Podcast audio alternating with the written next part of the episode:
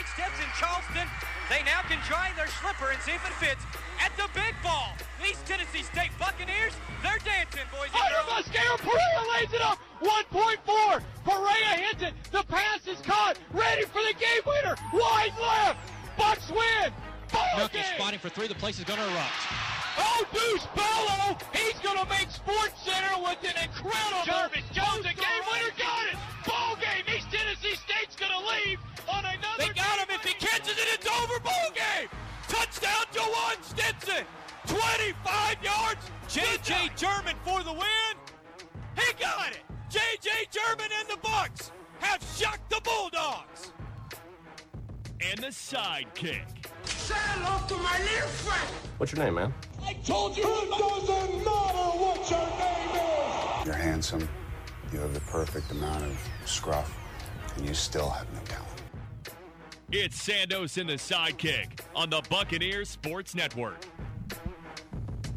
Oh, what a glorious day. If you are an ETSU fan and if you didn't watch it, it was an exciting five set affair. ETSU upending the Tennessee Volunteers. I don't want to say Mike Gallagher called it in five yesterday, but I am saying Mike Gallagher called in five. He's Mike, I'm Jay. Sandos and the Sidekick, another edition, and it was. Um, uh, unbelievable. Unfortunately, I decided to, uh, not unfortunately, I brought my kids, which I wanted them to experience that. But with a six year old girl and twin three year old boys, we clearly, uh, third set was winding down before they had lost full composure. And uh, the fans beside us, around us, I think were a little ready for us to go, as my kids were too. So uh, we left and, and uh, able to uh, follow it the rest of the way from the house. But it was a, a fun, exciting. I wish we could have saw the final point, but Mike, I don't want to steal thunder. You were you were in it, calling the action uh, the whole way, and you had a gut feeling that the Bucks would take it in five, and certainly it played out that way. Do I have you on the wrong headset?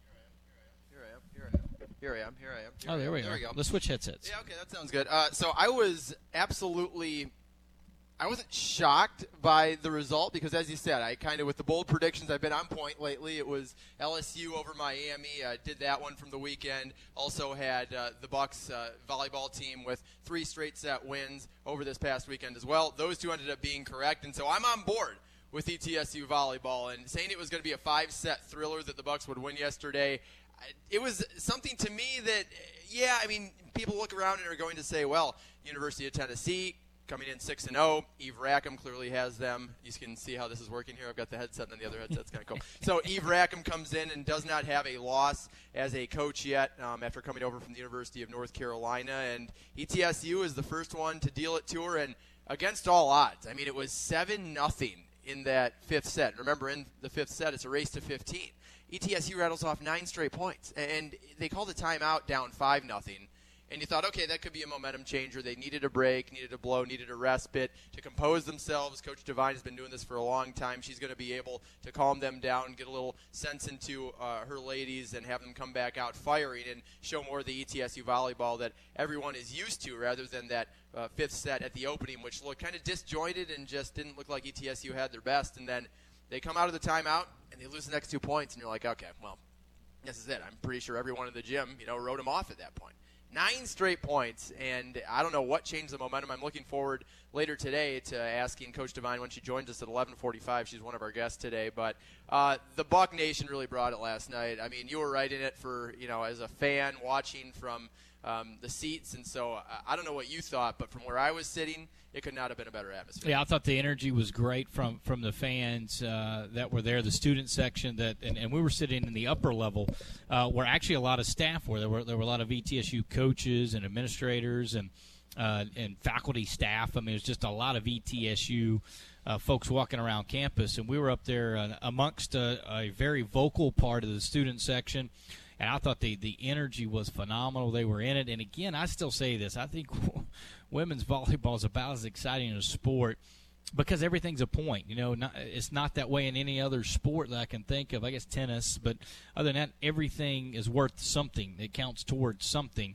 And so, you know, momentum swings now. I would argue the old way with the side out, and you had to serve to get the point. When Yeah.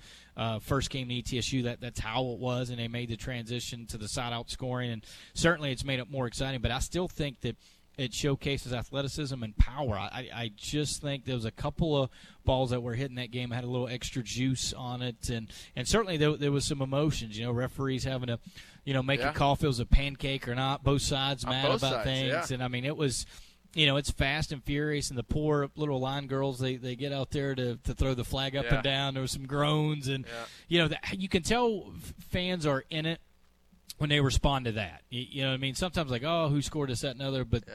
the way that the volleyball, I, th- I think, is interesting is they'll point to the side that that wasn't before they point to the side against the point. So it took the fans a while that maybe don't normally watch volleyball to figure that out to know to cheer or boo, and then after a while they started to uh, to boo and get into it. But I, the crowd was unbelievable. I thought uh, one thing that, that can't be understated was the humidity inside the Oh. building. There were so many people. Yeah. That's about as hot as Brooks. I guess normally because women's basketball is so cold outside, it, it kind of balances It a little bit. it was, outside, oh, it was and then the unbelievable. 2,000 Sweltering people heat inside. inside Brooks Gym. The sweat that was dripping off myself, and I'm sure uh, many other folks that were there, and would love to hear.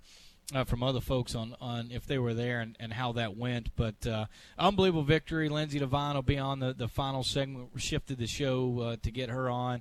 Lando's Land will be on with us. Our mystery guest Wednesday will play. But, you know, you you go back and look at that and ETSU had to come from behind. You know, they lost the first set, win the second one pretty handily, lost the, and really got kind of dominant there in the in the second set at a, Yeah. for a stretch. Third set, you know, it's back and forth, and Tennessee ended up uh, uh, kind of in the middle, kind of taking over. Then the four set ETSU went on a stretch, picked up that, and then you're right.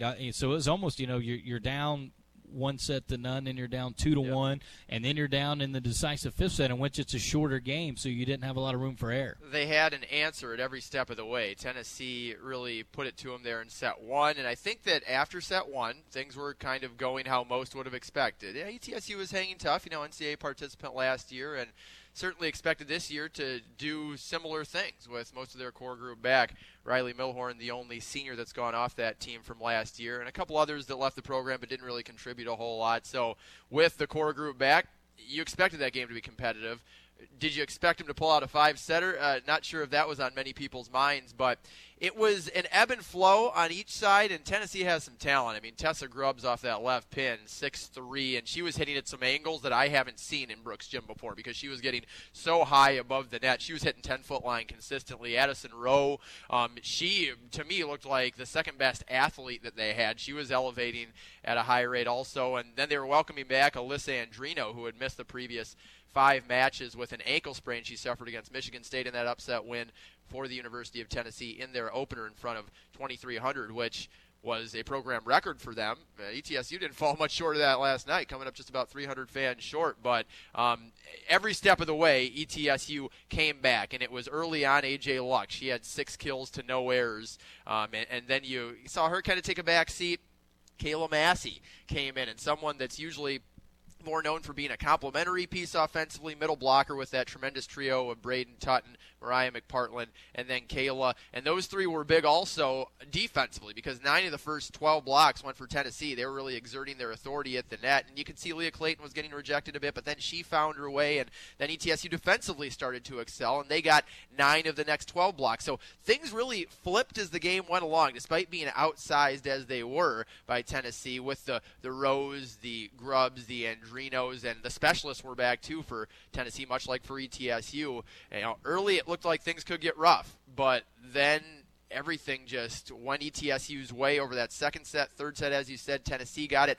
I think the rule change to go from 10 minutes to 5 minutes because it dropped down to 5 minutes between the second and third set um, was, I don't know if it made a big difference in the game, but definitely made the match feel more like one event. I, I think that 10 minute intermission was always kind of a momentum killer, not only for the teams, but for the fans. But no one left between that second and third set. I know you had to leave because you were kids, but that's okay. Well, we'll give you a pass for that. But because of that shorter intermission, I I think it really did feel like more of a flow happened with the match, and um, I guess it benefited ETSU. I don't know if the timing had anything to do with it, but they came right back out. Um, after winning that set and, looked all right there in the third before being beaten in it, and then they even it up in the fourth, take the last two sets. So um, big victory, second consecutive one against the University of Tennessee. The other one coming back in 2013 after losing, I think it's the initial 11 to the Volunteers, but massive upset. Um, how much of an upset I'm, it is, I'm not really quite sure because ETSU is expected to be so good this year. But I think on paper, you look at it and say, "Wow, that's a landmark victory for the Bucks." We'll step aside for a timeout. Uh, again, big win. We'll talk to head coach Lindsey Devine about that uh, a little bit later on in the show. Landon Owen will be with us. We will also have our mystery guest, and we'll try to reload this thing and get it going if you're watching on Facebook Live. This is Sandos and Sidekick, the podcast. Don't forget you can download a SoundCloud and on iTunes. You can subscribe every day. We update it Monday through Friday, barring holidays and – some unforeseen travel schedules or something that may come up during the year, but we'll try to have something for you, ETSU, every single day of your work week. Back with more Sandos and the Sidekick after this break. Whoa, whoa, whoa, hey, hey, everyone settle down. What, what's all the commotion about?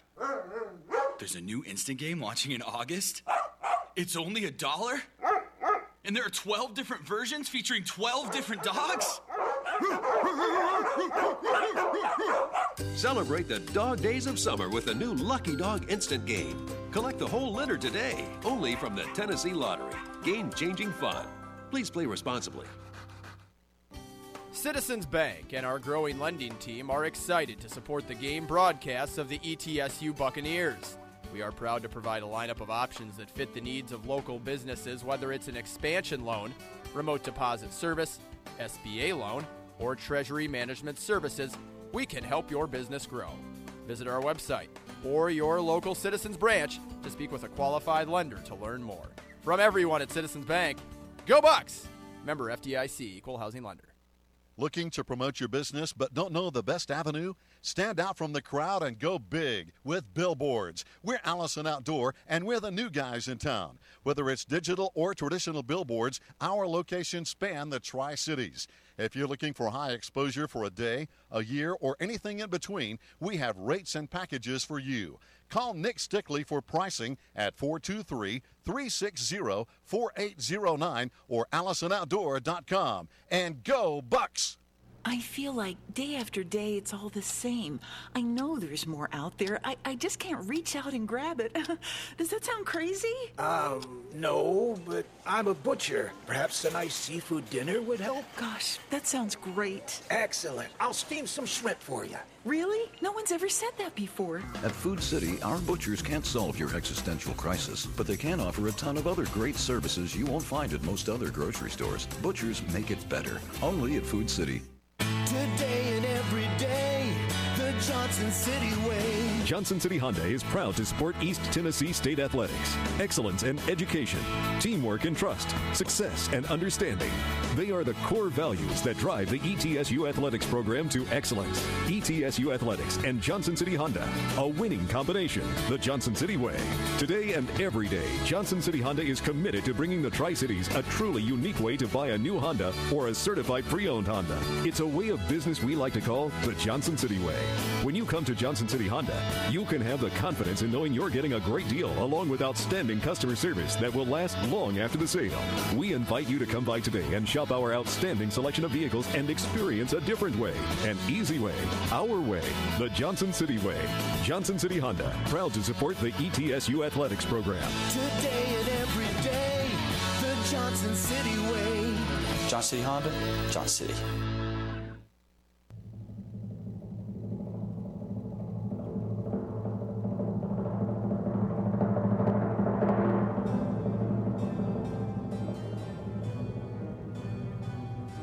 Trump,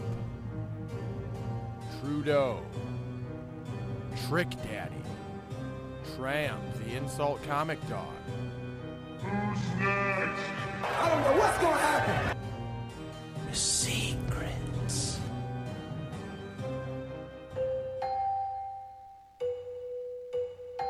Sandos and the Sidekick.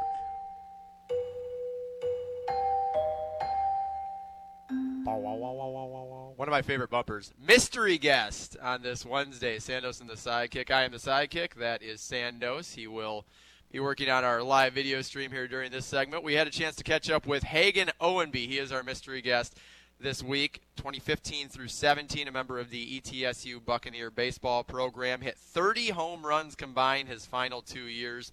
Such an impressive player that caught a lot at ETSU and more recently has been playing a lot of first base, DH, and catching, I guess, less regularly for the Rome Braves. He was drafted early on in day number three in the MLB draft in 2017. Played last year in Danville. Hit roughly 240. Uh, this year, though, having some more success offensively, up around that 280 mark. And specifically going into our conversation was getting very hot at the plate as Rome was making a playoff run. The promotion from Danville coming very early on in the short season, right at the end of June. So Hagen Owenby had some time to take about, uh, I'd say, 10 or so minutes with us on Saturday morning is when we had this conversation. He's got so much going on, just that he found time for us. So I'll really appreciate that. Hagen Owenby on Sandos and the Sidekick. Hagen, thanks for taking some time to join us during a really busy part of the year for you, the minor league season winding down, and for your squad, the Rome Braves. We appreciate you stepping away to come on with Sandos and the Sidekick. Absolutely. Firstly, I'd just like you to talk about this season. I'm guessing you spent some time down at extended spring training before the short season in MILB started in mid June. You ended up only spending a game in the Appalachian League before getting promoted to full season A in Rome. What have the last six months been like for you? Uh, well, the, the last six months have been a grind, man. Uh, I started in spring training. Um, spring training is a, a like a hard fought because you it's hard fought time because everybody wants to, to make that that club for the season. Um, so the first month is a is is, is up up up tempo and high energy and all that, and then uh, then once I found out I was staying extended, I just kind of kind of took it as I'm just gonna get better and. Uh, I'm just gonna try to give them no choice but to send me to Rome. And whenever I was uh, I was just going through extended, and I ended up staying the entire time. Um, I uh, I was like, well, I guess I'll just go to Danville and just do do better this year. So that, that was my main thought, and I was I was always it was always about just doing better than, than what I would than what I had done uh, in the previous year. So my main thought was just to work hard every day you had a full season at Danville last year, and now you've had a good two, two and a half months at full season A. Can you tell us, from your eyes, the difference between the competition level in the Appalachian League versus in Rome? Um, I would, I would honestly just say that there's not that much of a difference, but there's just more experience at this level.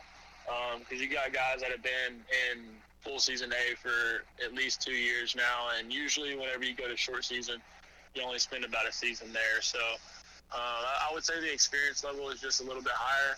Um, I mean, talent wise, it's, it's, a little bit better too, obviously, because it's a higher level of baseball. But um, but the experience level really sticks out just whenever you just look at all the guys across the board and you're just like, all right, this guy can play. Um, so I think that's the main difference. Um, but then again, you play 100, 148 games or something like that. So right opposed to 70 games. So it's that's that's another thing too. What about last season? There were so many adjustments you had to make, going from metal to wood bats. Of course, the schedule is so much different in pro ball. You're pretty much playing a game every day. A, a bit of a positional transition as well. You went from really a full-time catcher at ETSU to DHing some, playing a little bit of first base, and now this year a lot of first base. What did you find most challenging, and just how much of a transition would you say that it was? Um, probably the most challenging would be uh, just not not knowing that you're in the lineup every single day. Mm-hmm. Uh, at ETSU, I mean, I was in the lineup every single game we played. Um, so the preparation the preparation for the games that you are in the lineup is, is really key whenever you're whenever you're in that position. Um, and when you get the pro ball, there's more than just one guy that that can play every single day. You know, so it's I mean, they, it's not like there's going to be that one guy that's in there every single day, every single game. Um, so that's that. That was the tough part, but uh, um, the transition from from playing just just catching all the time to playing some first. I mean, it's been good. Uh, I try to take ground balls every chance I get. Um, now that we're in August, we don't really do much extra work um, just because of all the games that we've actually played this season. Um, they try to give us, they try to give our body a little bit of a break. But uh, but when I first when I first transitioned to first base, uh, uh, I, I, I really I really took a lot of ground balls, uh, just trying to get the, the, the fluid motion of just fielding a ground ball and, and making a play with it. And it's uh, it's helped a lot. And then this last this last month, I've just I play first every single day, so it's it's been in game stuff where I'm learning learning new stuff that I gotta that I gotta get uh, get get down for the for the position, and that's helped a whole lot maybe you'll dispel what I'm about to say, but I think a lot of people look at the catcher position and think of it as a very tactician's position, very exact, very precise. I think some, though, also look at first base and say, well, with your footwork and everything you're expected to do over there, it can be a bit the same. Do you find any similarities between the two positions? Uh, I mean, for me personally, there's there's not much there's not much the same, but I mean, you got to catch the ball and you you, you're you're you're the action part of it's it's you got a lot of action when you're over at first and behind the plate. Um, I mean, catchers is a lot faster. First base, you really gotta you really gotta take your time. You really gotta um, to slow the game down because if not, everything's gonna speed up real quick, and that's when you can make mistakes. Um, behind the plate, you can you can speed the game up real fast, and and uh, the ball's gonna be on you before you even know it. So that that they're, they're, pretty they're pretty different. But I mean, in some ways, one helps the other, and, and the other helps the other too as well. So I mean, it it, it all works out. Seems like, especially lately, you've really gotten into a nice groove at the plate. Three straight multi-hit games and five in your last eight. Have you felt like you've been swinging the bat with more confidence? Have you felt more comfortable? Oh, absolutely. Um, I mean, it's just knowing that knowing that you're going to come to the park and you're going to be in the lineup that day um, is is definitely a confidence booster for sure. Um, yeah, I mean, it's it's really hard to get in any kind of groove whenever you're hitting twice a week, three times a week at mm-hmm. the most, and uh, and when, when, when you know you're going to be in the lineup every single day, you, you know you, you know what you got to work on, you know what you got to prepare for, you know the pitcher you got to look at. So uh, they they have all the, the information for us when we get to the park, and if you need to look at your swing from the night before, you can look at your swing from the night before. So. Um, just being able to, to, to get good timing down, really, um, is is the key is the key to hitting in this league. Get, get, get timing down and then just hit that one fastball they throw to you. So um, I, I definitely feel a lot more confident. What are some of the memories you have? Just a general high level umbrella look view at your time at ETSU. And when you do think back to it, because you were here for a number of years and had so much success, I imagine a lot of good things come to mind. Yeah, absolutely. That's a that's a really really tough question. I mean, I, I just I just like to think back at the time I had in college of, as really fun. Um, I didn't I didn't really I didn't really have any low points in college where I was just like God I just don't want to be here.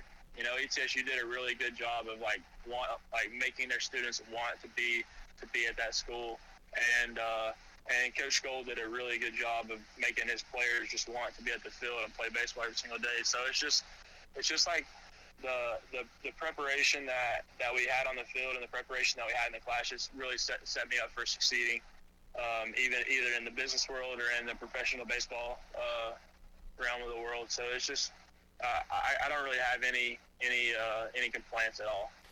Coach Skole's now at Citadel. Do you still keep up with him? Keep tabs on Coach Skole? You ever talk to him still? Yeah, absolutely. Yeah, he'll he'll shoot me a text every now and again. I'll shoot him a text every now and again just to say, hey, how's it going? You know, just to keep tabs on one another, and uh, and he, he's doing he's doing really well over there. I mean, he, he's got a he's got a good group of guys that that want to play for him, and that that program just really loves Coach Goldie. You know, just I mean, he, he came from there, so um, he's in a really good spot. I saw you at a few games over at Thomas Stadium this year. You had the chance to make it up before you went and did your pro thing this year. What did you think of the new head coach, Joe Pennucci's team this year? Did you have a chance to chat with him at all or discuss uh, your time at ETSU or his time at ETSU, and for some of the guys you know on the team, how do you think things went this season for the Bucks? Um, yeah, I, I, I really like Joe a lot. He's uh, he, he he worked with me a ton. You know, like I I needed to get some swings on the field, and he was like, hey, come on out. You know, I mean, he never really he never never told me that I wasn't allowed to, to hang out with the team and whatnot. He actually he actually was all for it, so it, it helped me out a lot to get ready for the season, um, and I really appreciate that. But uh um, honestly, I don't, I don't know how he, I don't know how he, uh, he did settling in or anything like that. I didn't really, I didn't really talk to him much about it, but uh, I just know that he, he welcomed me with open arms, and that was that was really cool. Um, and as a season, I mean, it, it was a good season for him. I mean, they they they were right around 500 all year um, as a first season head coach, and now everybody just got to get get more comfortable and think they're going to be good. Over this next week or two, you've got some big games coming up. Rome's making a playoff push in early September. You've uh, got some playoff games. I believe it's the fifth, seventh, and eighth. If I looked at the schedule correct and read the website for Rome right. Uh, talk about finishing up this season and what you're hoping to accomplish. Obviously, when you get to playoffs, you want to bring home that title. Uh, do you feel that your team is ready to do so?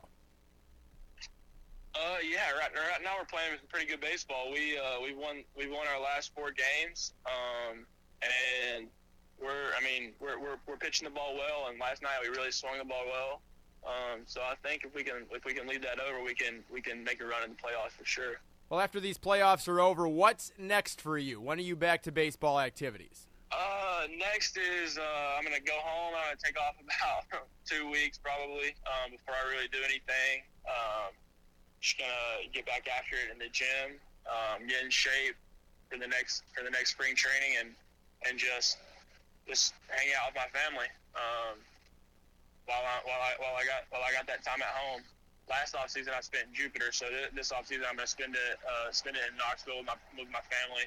Um, and me and my fiance are getting married, so I got a I got a pretty big off season. Oh, it's awesome! Congratulations, great professional year and uh, pretty cool personal one too. Uh, last one, we'll get you on your way, Hagen. We appreciate the time again. What's your general level of satisfaction with being a pro ball player, with it being the grind that it is? Some guys get burned out pretty quick. I don't hear any of that from you, but how has pro ball treated you overall, and how do you feel about that grind that you talked about?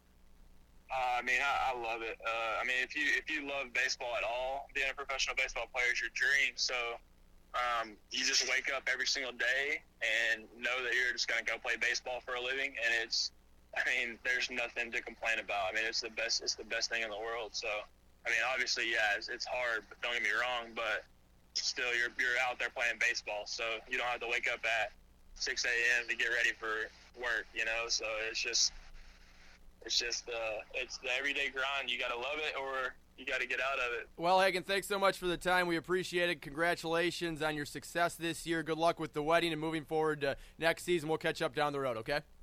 Awesome. Thank you.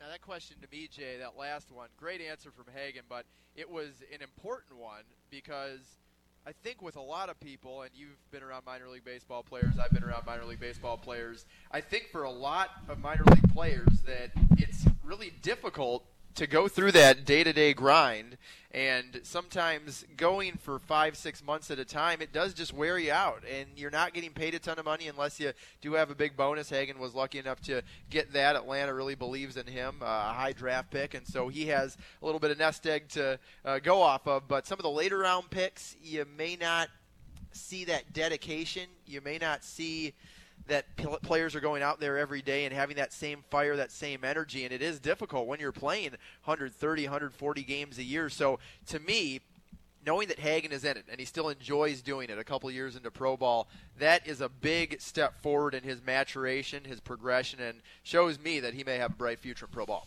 Well, I think he had, to, you know, I've dealt with a lot of those guys that have played at ETSU and gone on to, to minor league careers, and sometimes it's things they talk about that you know sort of they get it or they understand it or, or do whatever. And a lot of things that he said during that you know led me to believe that he's got a good attitude moving forward because you know it is a business and and there are certain things you know you, you try to talk to guys that are in their 30 40th round pick and you're like look you know the year before you they had you know x number of guys picked that many rounds before your round. So if you're picked in the 30th they had 29 guys drafted in front of you the year you got drafted the year before you got drafted, and guess what? In the next year's draft, they're going to have 29 guys drafted the round before you. So it's an uphill battle, even if you have a good year. I mean, Paul Hoilman, similar career that Hagen Owenby had. Uh, you know, you're talking about a home run champion guy that lit up the, and of course, Paul holds all the home run records at ETSU, and he actually set – uh, I think it was the high A uh, hit streak for the Chicago Cubs and still got released that year. Uh, and not only was it just for the Chicago Cubs, for the league, he, he set the league mark and hit 280 and all those things, and you're going up. But they also drafted nine first basemen the year that uh, Paul Hoilman got. So the the numbers game came out. You know, scouts sometimes you they're looking for things that nobody else is looking for. You know, sometimes it's such a, a driven business by numbers, and baseball is 100% married to numbers. And so sometimes you think, well, we're looking at numbers, we're looking at this. You know, his numbers seem like he should be there, but there, there's obviously other things. But when you're a higher draft pick and they give you bonus money, you get a lot of benefit of the doubt before um, you know, they decide that, that you're not with that organization or they need to go a different direction, whatever it is. So uh, Hagen's in a good spot because of that, but also some of the things he said as far as attitude is, is working and, and treating it, you know, in the position of catcher and first. He's got, you know, first base is not a normal position. I think that, that he plays uh, or had played a lot, even high school college. So you know he's got to learn a position. He's got to figure that out. You know, slow it down. All the things that you know you hear uh, him talk about. So I was excited to hear the interview with Hagen. Glad he's doing well. I can't wait for Mr. Grath Wednesday to see whether it's an ETSU person or somebody else to, to get some of the questions answered. And you know, um, he's he's got his head squared on straight. Instead of going to Jupiter and hit a little bit, he's going to get married. You know, Good. he's going to take care of. Glad to get uh, some time. of that. And Yeah. you know, he hadn't seen his family for a couple of years because you know if you go straight from into the season now, you might have two weeks before you go to Jupiter or winter ball, whether that's in Florida or Arizona, and you, and you play a little bit there. And the next thing you know, it's March and you're in spring training again. So he's going to have some time to you know recharge the batteries. And, and the truth is. Knoxville, there are plenty of places that if he needs to go hit, he needs to go do whatever, he can keep sharp there. And of course, if he's really struggling there, 109 miles up the road, he can come to Johnson City. And Coach Pennucci, as you heard him say, gladly allows him to, to hit on the field, in the cage, or whatever else he needs. Plus, it's not a bad thing for ETSU to have a, a guy that's still making his ways in the pros around the younger guys to talk about work ethic and things that he can share, not just his ETSU time, but what he's learned in the pros. Rome starts their playoffs on uh, well tonight actually, and then they'll be back on the seventh and eighth. So the Rome Braves in the playoffs, Hagen Owenby, hopefully a good postseason coming up. We'll step aside for a timeout. Sandos and the Sidekick. Don't forget to download us and listen on SoundCloud. You can also subscribe and download on iTunes. We're back with more Sandos and Sidekick. It's Lando's Land. What's he going to talk about? I don't know. We'll find out after this short timeout. This is the Buccaneer Sports Network. Niswonger Children's Hospital is proud to be the only hospital in the region dedicated to serving kids, teens, and their families. With over 20 subspecialists in pediatric medicine, as well as access to the Level 1 Trauma Center at Johnson City Medical Center, we are committed to providing hope and healing to you and your family. To learn more, visit niswongerchildrens.org. That's niswongerchildrens.org. The Carnegie Hotel is Johnson City's only AAA four diamond property that is unique, tranquil, and brimming with character, just adjacent to East Tennessee State University. When it's time to dine, Wellington's restaurant in the Carnegie Hotel is the place to be, serving breakfast, lunch, and dinner in grand style. And why not come indulge yourself at Austin Springs Spa, located right inside the Carnegie Hotel? East Tennessee's premier full service spa provides everything you need to rejuvenate, revive, and renew. The Carnegie Hotel, 1216 State of Franklin Road in Johnson City. Here's the deal. At Wendy's, every hamburger is made with fresh, never frozen beef.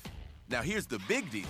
You can get a Dave's double with a half pound of hot and juicy beef, along with small fries and a drink for just $5 when you download the Wendy's app.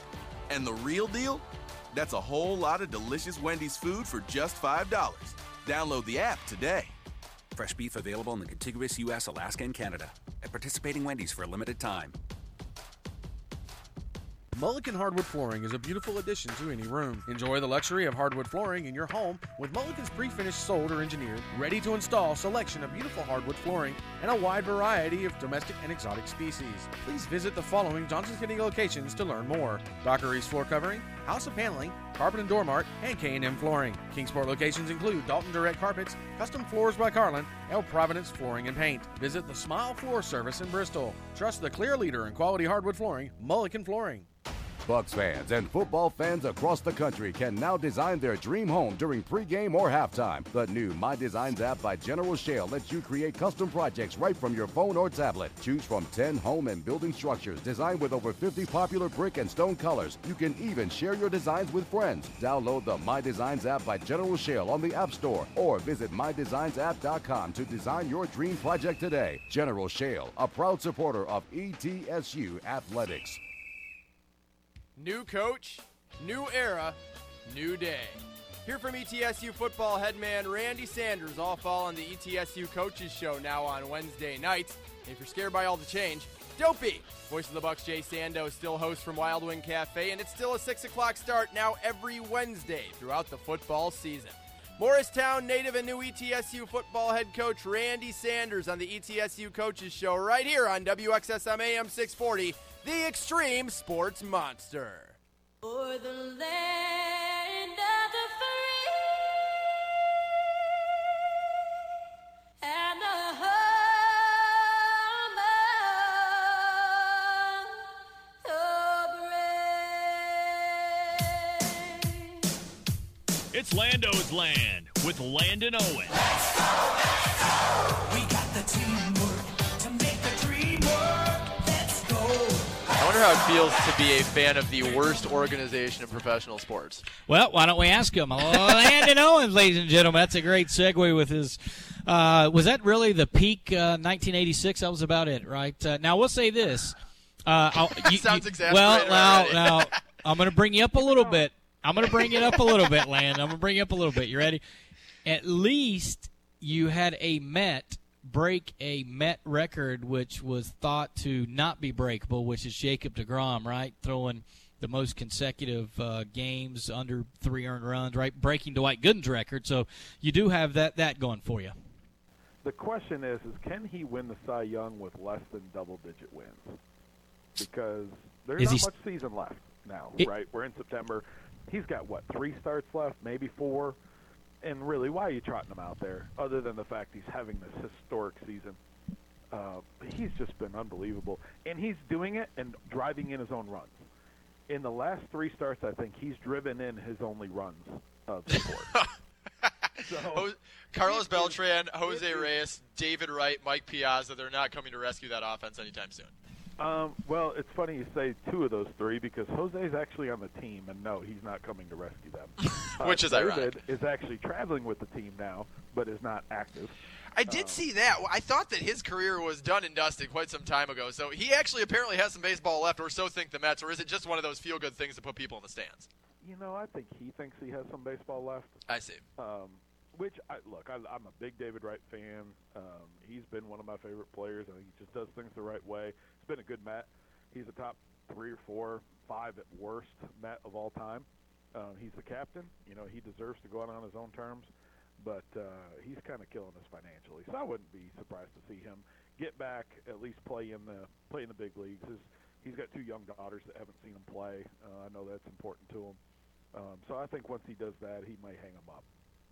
But Realistically- because because we are still paying Bobby Bonilla. Maybe he can come in and be the Which was genius. So I Bobby don't, Bonilla did. yeah, I don't know who uh, his financial planner Man. or whoever he talked to was genius. Said, you know what, you're going to sign your last contract, big money, but instead of taking, you know, the the two three years money up front, just get them. You know, when you turn forty or whatever, just take the million dollars a year or whatever that it amounts to and go. But go It's like it. winning the lottery. Bobby Bonilla won the proverbial baseball lottery because you have the ability to take all the money up front, right, in the lottery, and you get a, a lot less than you would over a long period of time. But Bonilla and, and smart lottery winners, not that we've been one, Jay, you've certainly tried a decent amount, but uh, we definitely. I think the better choice is to go over the long term and take that little bit here and there. And by little bit, I mean it's a ton of money, but it's not as much as you get up front.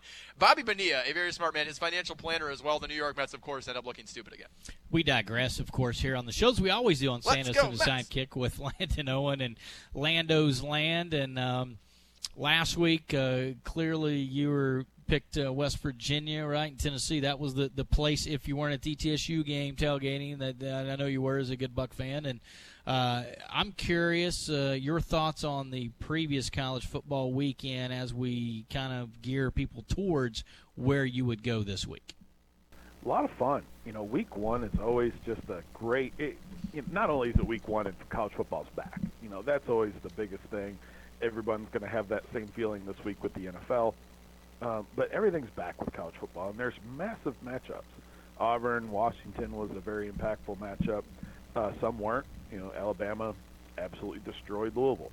Um, it, you know, so not every one of those neutral site matchups pan out. LSU took Miami to the woodshed. Virginia Tech jumped up, surprised Florida State. Um, so a lot of good storylines moving forward. Some coaches on the hot seat. Some perhaps quieted some chatter.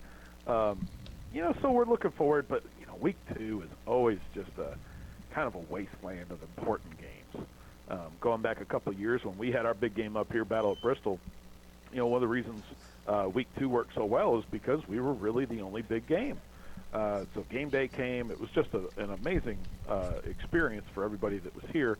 Uh, but you know, week two is tough. You know, I even I even looked at, hey, we going to a D three game this week? You know, it's it, it was rough to find some, but we did find one. So we'll come back to that in a couple minutes, I'm sure. Oh, I would love if you picked a. There, listen, there's some of the best college football, and I'll say this: uh, there there are some great level football, no matter what. So so not always, as I've argued this with, with, with folks around this area, because in locally, you know, Science Hill DB, that that's the game you got to go to, right? That's the rivalry there. But you know, Elizabeth and Greeneville's pretty good. But I'm telling you right now, if you ever go to a uh, Hampton right? You, uh, Hampton, Johnson St. County, John, Hampton. St. Thomas back in Minnesota. Wisconsin has some good rivalries. D three. You're speaking my language now with D three football. I remember D three guys. So there's there's some certainly on every level, as you said, in every region of the country, some good football to be had. Well, and and Landon, right? You, you played at, at, at Wingate, so, so certainly the D two level, near and dear to your heart, and, and stuff like that. But I I I I thoroughly believe some of the best games and rivalries are not necessarily. When we had Parker Schwartz, who was uh, the GA before you, he he went to DePauw. Uh, with a W, and they had a long-standing rivalry, and now I'm drawing a blank on it, but they had a long-standing rivalry that they had played 112, 13 years. Yep. You know, they go to each other's campus and vandalize, and I mean, it's one of those great college rivalries, painting uh, different stuff. There's a, a, you know, not to to bring up the Randy Sanders streaking, but there is some streaking involved in that rivalry and some other things. So. Now, Landon, let's talk about that real quick. You obviously heard the quote, and if you're a, a Buck fan and you're a transplant Buck fan, and we appreciate that, if you're in the stands and the Bucks pull off the miracle and Randy Sanders goes towards the goalpost as he's stripping down, do you a go with him? And it's twofold. Do you go with him fully clothed? Do you strip down as well? Do you wait till maybe he gets it down, or somebody puts a towel on him before you go help? Um, I'd I'd go with D. None of the above. Oh, what are you Oh, talking about? co- That's no fun. That's oh, no fun. what are you, what are we doing? You're no What are diehard. What kind of? Buck fan are you? I mean, I mean, I mean, Simple radio answer. No, man, I'm keeping my clothes on. No one wants to see that. are you at least well, it gonna? doesn't matter if no, no. That's the thing, though. It doesn't. I'm interested. I will. This is what I'm doing. I am standing. I am clapping for a man that's true to his word. Uh, Here's my thing. How can you be so calm in that situation, though? If your team goes in and pulls off a Appalachian State Michigan type upset, I wouldn't be able to physically stop myself. Like it wouldn't be a choice. I would just have my body and hands doing whatever because that's just how it goes in that kind of situation. And so I would be down in the field, and me and Randy would be uh, taking that goalpost out of there together. I've already talked to the crew about what we're going to do in the booth if that happens. Uh, are we going to strip down and try to go down there and not just go naked radio? no call. the Yeah, way? there's just no. I don't. I don't. I, naked radio on two fronts. There's actually nothing. I just drop the headset and leave the booth and never just leave the gear there Yep. and never come back. Yep. Or uh, or do we just finish the post game show naked? I'm not sure. Are you just Uh, starting the game I, I can tell you that. Naked. I can tell you that the crew is very anti the second option. They've already informed me of that. So. Uh, but we digress. Okay, back to what I really want to know. Stand and clap for the crew. We're all in favor of radio hosts keeping their clothes on, even on the radio. Even though you can't see it, you're just the the you're painting the picture, and it's a picture you don't want to see. and and and and and if we're if we're in the trust tree here, you know, I think even my wife voted to keep my clothes on. So if that tells you what we're going with that. So, uh, Landon, quick question for you, Landon Owen, Lando Land. Every Wednesday he'll be with us. Uh, let's talk a little bit about where is. You've looked at the schedule. You've kind of hinted that you have a game that you want to go to this week. So the three questions I really want to know: number one, what game is it? What is there a, to do other than the game or the build up to the game? And then obviously you being the, the golfer and the golfcrusade.com and everybody can join the crusade if they want. I've been on it several times. What golf course would you play? Gotcha. All right. Well, game day. You, that's always a good place to start. Where's game day going? Because they try to go to the biggest game of the week, but they go to the biggest commercial game of the week. They're going to Texas A&M uh, to watch Texas A&M and Clemson. Uh, Jimbo Fisher, first first game, SEC, ACC, back against Clemson again. You know, some interesting storylines there. Um, Penn State Pitt, uh, big old school rivalry in the Northeast. Very important in recruiting. It's actually a really good game. Um, you know, Pitt gets their number. It's kind of one of those games records don't matter, but it's in an NFL stadium. And while Pitt does a great job there, it feels just like a bunch of Steelers fans there in their Steelers jersey waiting for tailgating for Sunday already. Um, so Penn State will draw a big part of the house, and uh, so we're going to skip that one. If it was at Penn State, maybe. Um, but along those lines, Iowa State at Iowa, the Cyhawk Trophy. They're going to meet for the 66th time. So my dad had an old saying of "Ain't nobody from Iowa." I've met like two people from Iowa. I'm going to go there. I'm going to go there, and I'm going to meet some people that are from there, and I'm going to ham it up. Um, one of the neatest traditions, um, it, it kind of pulls at the heartstrings, is is pregame at Kinnick Stadium, which is a great stadium. It's, yep. it's definitely on my list of places to go. Um, they do the wave. There's a new children's hospital, and they wave to all the kids in the in the intensive care units up there, and the and the you know a bunch of sick kids. I mean, what what better than to raise some spirits than to have them watch some college football and 75, 80,000 people just waving to you. Uh, it's it really gets the gets the game going. Opponents do it. It's just really cool to see. Uh, I'd love to see it in person. Sneaky good rivalry, regardless of the records. Uh, it's a state with no professional teams, so everybody's going to be tuned into that. They're both from Power Five leagues, so you got that interconfer- intra interconference uh, rivalry going on. Rarely are both teams ranked, but I think that's what makes it so fun.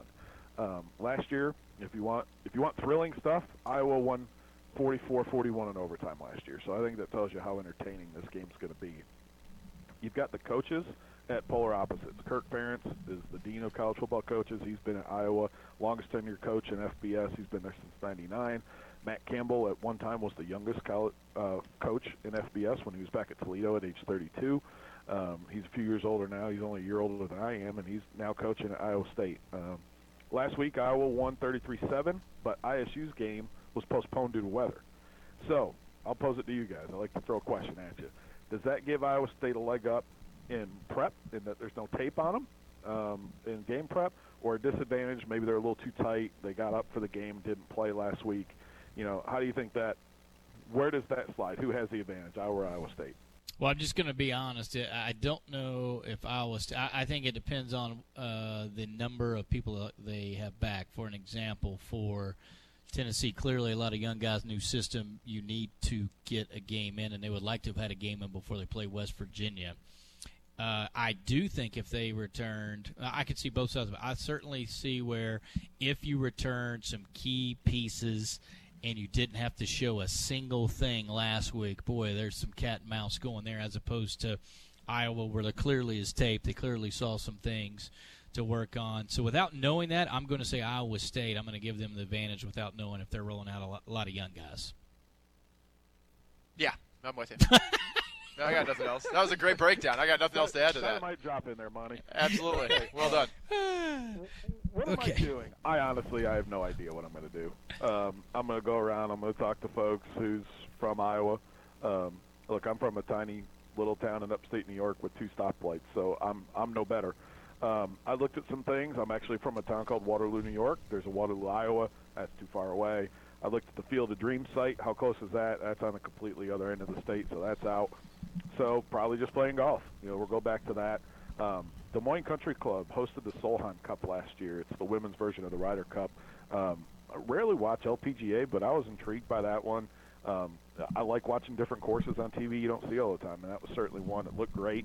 Um, it's private, probably. I would guess they got 36 holes there, and you know, they rarely bring those places to private to uh, public courses. Um, but I try to weasel my way out there. If otherwise, if I couldn't, Tournament Club of Iowa uh, is really high in the Golf Digest rankings uh, for in-state, and it's it's right between Des Moines and Ames. You're probably flying into Des Moines and driving up to Ames. So uh, I'd probably go there. Uh, but I'm going. Uh, I'm going Hawkeyes 34, Cyclones 31. Another close game, but I'm giving the edge to the team that played last week, and the fact they're at home. They're going to take. They're going to keep the Cyhawk Trophy in Ames. You heard it here first. Well done. All right, Lando's land. Landon, we appreciate it. Look forward to seeing where you're going to head next week. Say congratulations to Lindsey Devine. She's here with us about the big victory over Tennessee last night. Congratulations, Lindsay. Thank you so much. Thank Country you. Appreciate Roads. that. Yeah. Country Absolutely. Roads proved to be the better song. That's all I'm going to say. Co- uh, last, uh, I had a last question. Oh, uh, so you said you knew two guys from Iowa. Is that both Steve Forbes and Jason Shea uh, on the basketball staff, or do you know two other people from Iowa? I know two other guys. I had two guys. Um, See, you know four. What are you talking about? Four, so four. Yeah. All right. I had two guys that I worked with at Virginia Tech that were from Iowa. One went to Iowa State, and the other one went to Iowa, I think. So uh, I might have to go to the game with them. It'd be, it'd be a good time. All right, Landon. Appreciate it. See you next week, bud. Gentlemen, take care. Good luck this weekend.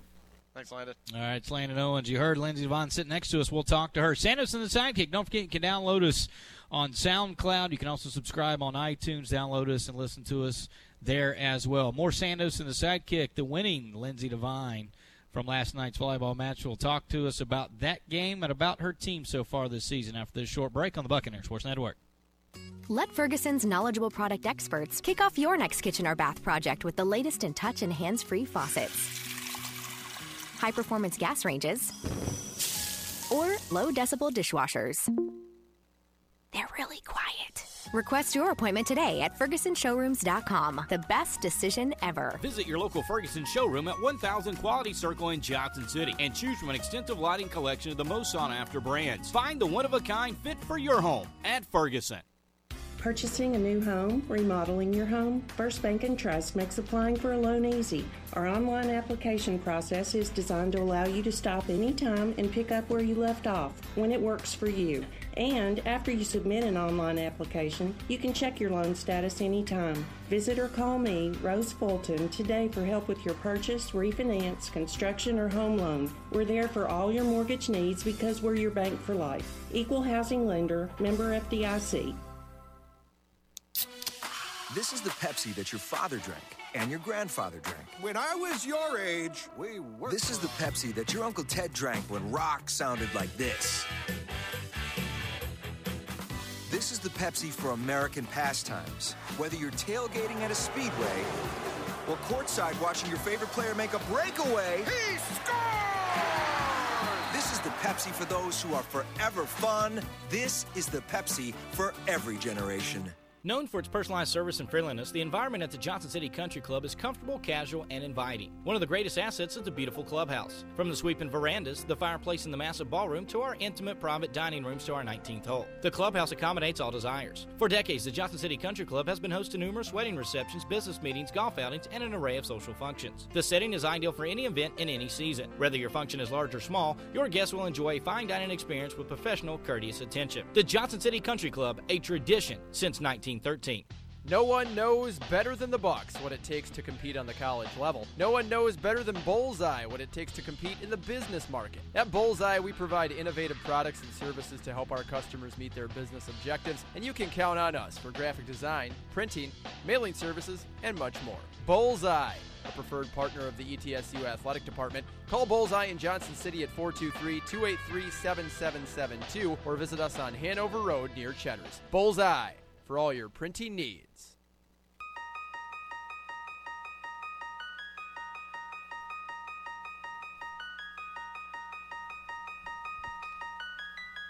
Sandos in the sidekick final segment.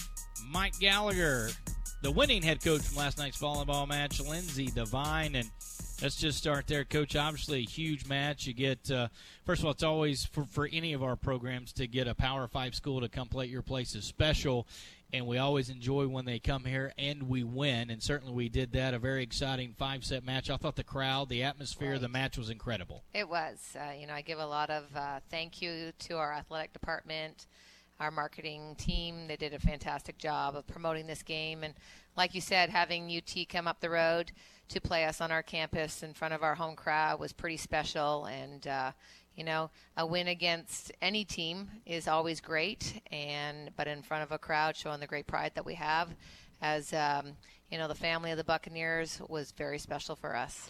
What did you think of that atmosphere? I mean, Buck Nation really came out and supported. Tennessee set an attendance record for their program, their first game of the year, at over 2,300.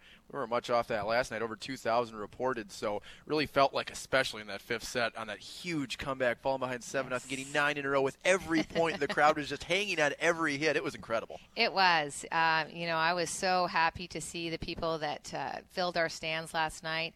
We have a great product in volleyball, and so I think that uh, they recognize and they have recognized that for a number of years. So.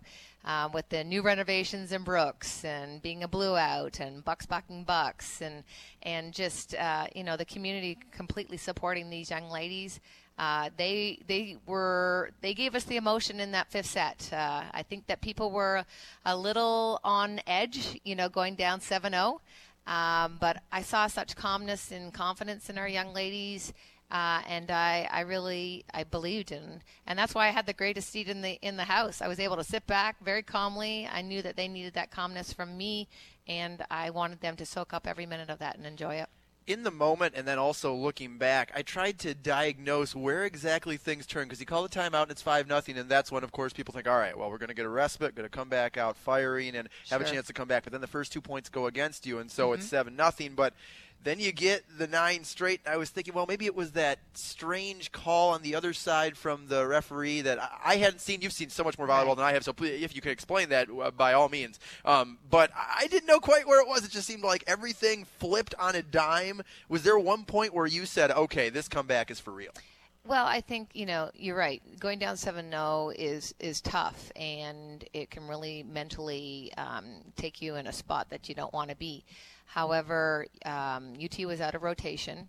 Um, which means that um, the down ref was able to recognize that somebody was not in their correct spot before the serve um, was um, occurred.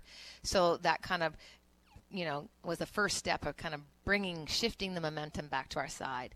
And then um, I can't remember what the next point was, but it just all of a sudden things just, if you, if, and that's the, probably the message I kept telling them, just, just have fun with it, but really kind of make sure that we stick to the game plan. When we deviated from the game game plan, in um, a couple of those other sets, sets and in moments, then there was um, a little bit of disorder. But uh, I think the leadership of Kavarda, Kavarda was unbelievable the whole match. And then you add into that, you know, Mariah and AJ and Popche and I mean, uh, and Leah and Haley and Kayla Massey. I mean, everybody did their part. So I think it was just this collective. They came to the middle and they you could see it in their eyes and you could see it in their body language. They just said, "Hey, one point at a time. Stick to what we need to do. Stick to what's got us here. We're going to be okay." Early on, it was AJ Lux offensively. Yes. She was incredibly efficient and was making the most of her opportunities. She's really in that solidified number two role yes. with Leah Clayton being mm-hmm. number one this year, and both have done so well. Leah's really. Um, I think last year, you know, a bit up and down hitting. Sure. The hitting percentage was about one eight I think it was 180 if I remember right. Mm-hmm. Now it's up around 270, and uh-huh. so she's really taking big strides. And then AJ last night, you could see her at her best. She kind of faded a little bit in terms of um, the opportunity she was getting late, but then Kayla Massey came on. Sure. It just seemed like one player after another, with the constants being Maria Popovich mm-hmm. and Alyssa Kavarda. Right. Um, that's the hard part about playing us is that if you look at those stats, you know, um, three players, four players had double digit kills. So you're spreading an offense out. That's a lot of people uh, that an opponent has to take track, you know, kind of keep an eye on. And when when Cavard is able to spread the offense out, you don't just don't know who's going to get the ball.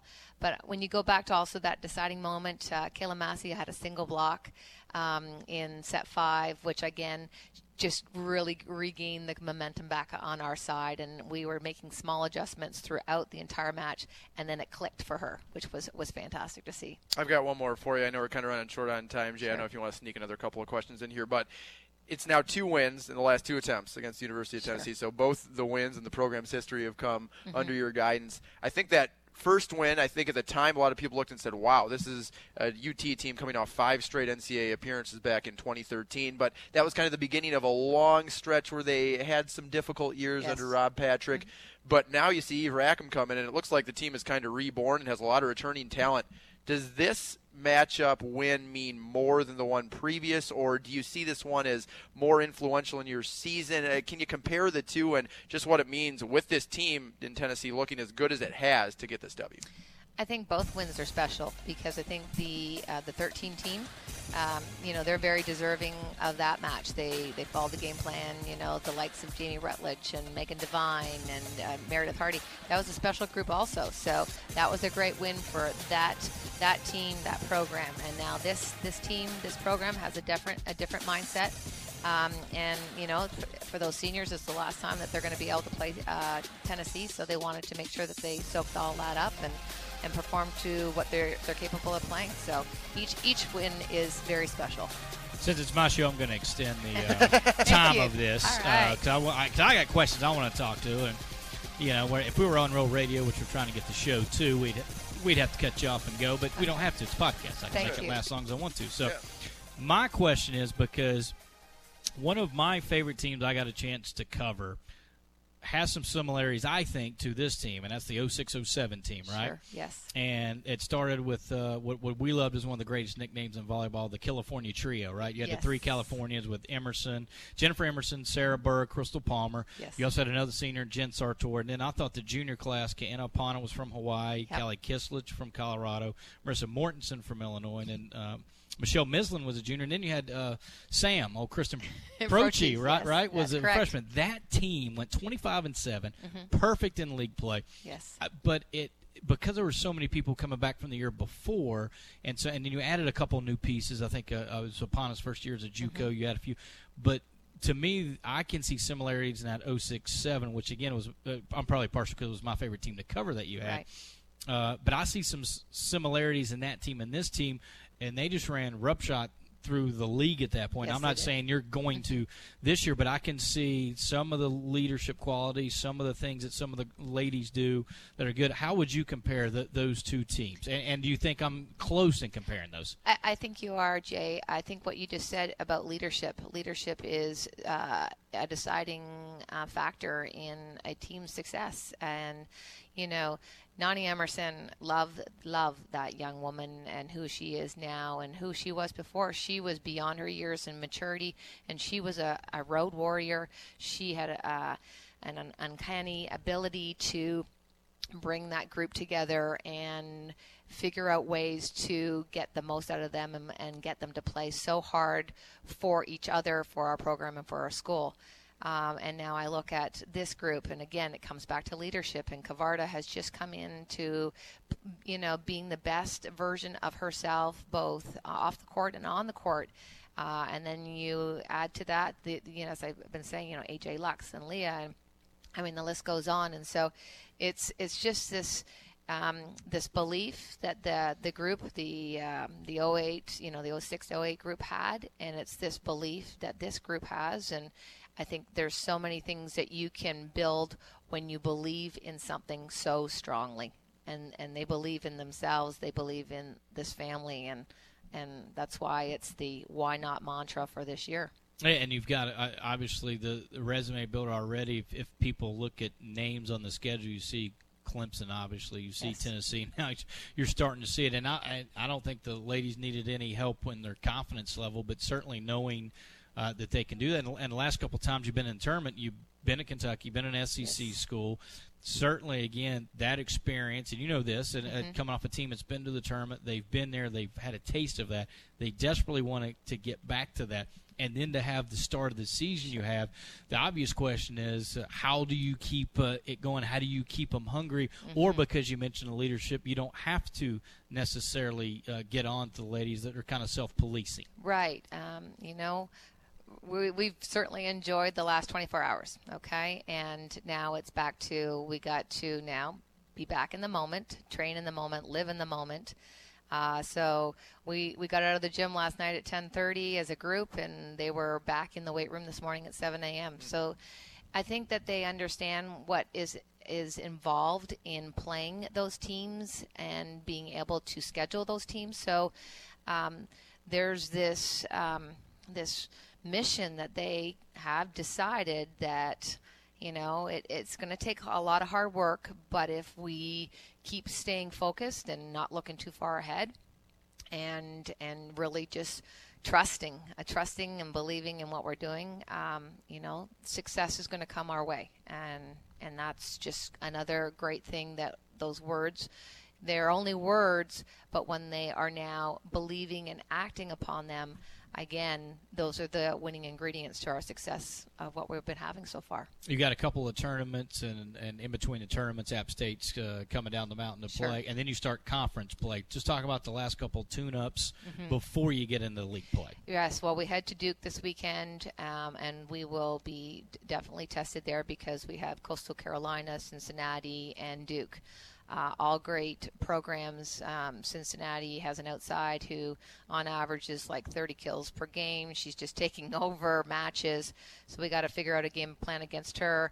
Uh, and Duke, um, you know, they're they're a different uh, type of athlete there. They're tall, they're athletic, and they're extremely talented. And Coastal has um, a little bit of an international um, uh, team flair into their makeup. So again, there, there's three different teams that we're we're going to have to face, and just going to have to play hard. Then we finish up on road. We go back to Western Kentucky, and um, we got Washington State uh, also there, and, and Northern Illinois. So out of those six matches, and then you add App State, we got High Point in there you know, a lot of, uh, I think out of those programs, five are in the top 50 right now in the country. Uh, so I think it's great scheduling for us to head into our conference and, and seeing what we're capable of. You know, typically ETSU volleyball's always been road warriors. We like to go out in the road for some reason. I guess it's up to the coach who schedules these things. But um, we're going to go figure some more things out this weekend, um, and we're going to enjoy every minute of it. Coach, we appreciate the time. It was an unbelievable win, unbelievable atmosphere, and Oh, glad my to see your program taking off. And always love to catch up with you. Thank you, Jay. Yes, I, I can't thank enough to our fans. They were, I mean, that was, it was hot in there.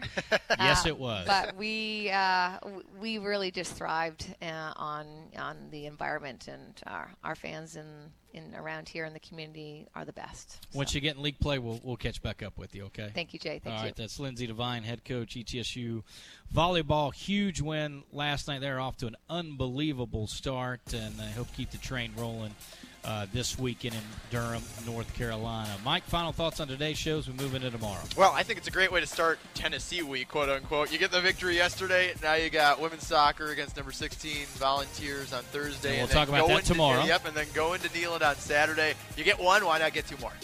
Crazy Coach Thursday debuts. I can't wait for that Pumped as for we decipher uh, everything that's going on there. And then uh, our uh, Phillip Fulmer, AD Tennessee, will be on with us as well. So jam-packed show tomorrow. We'll have that for you.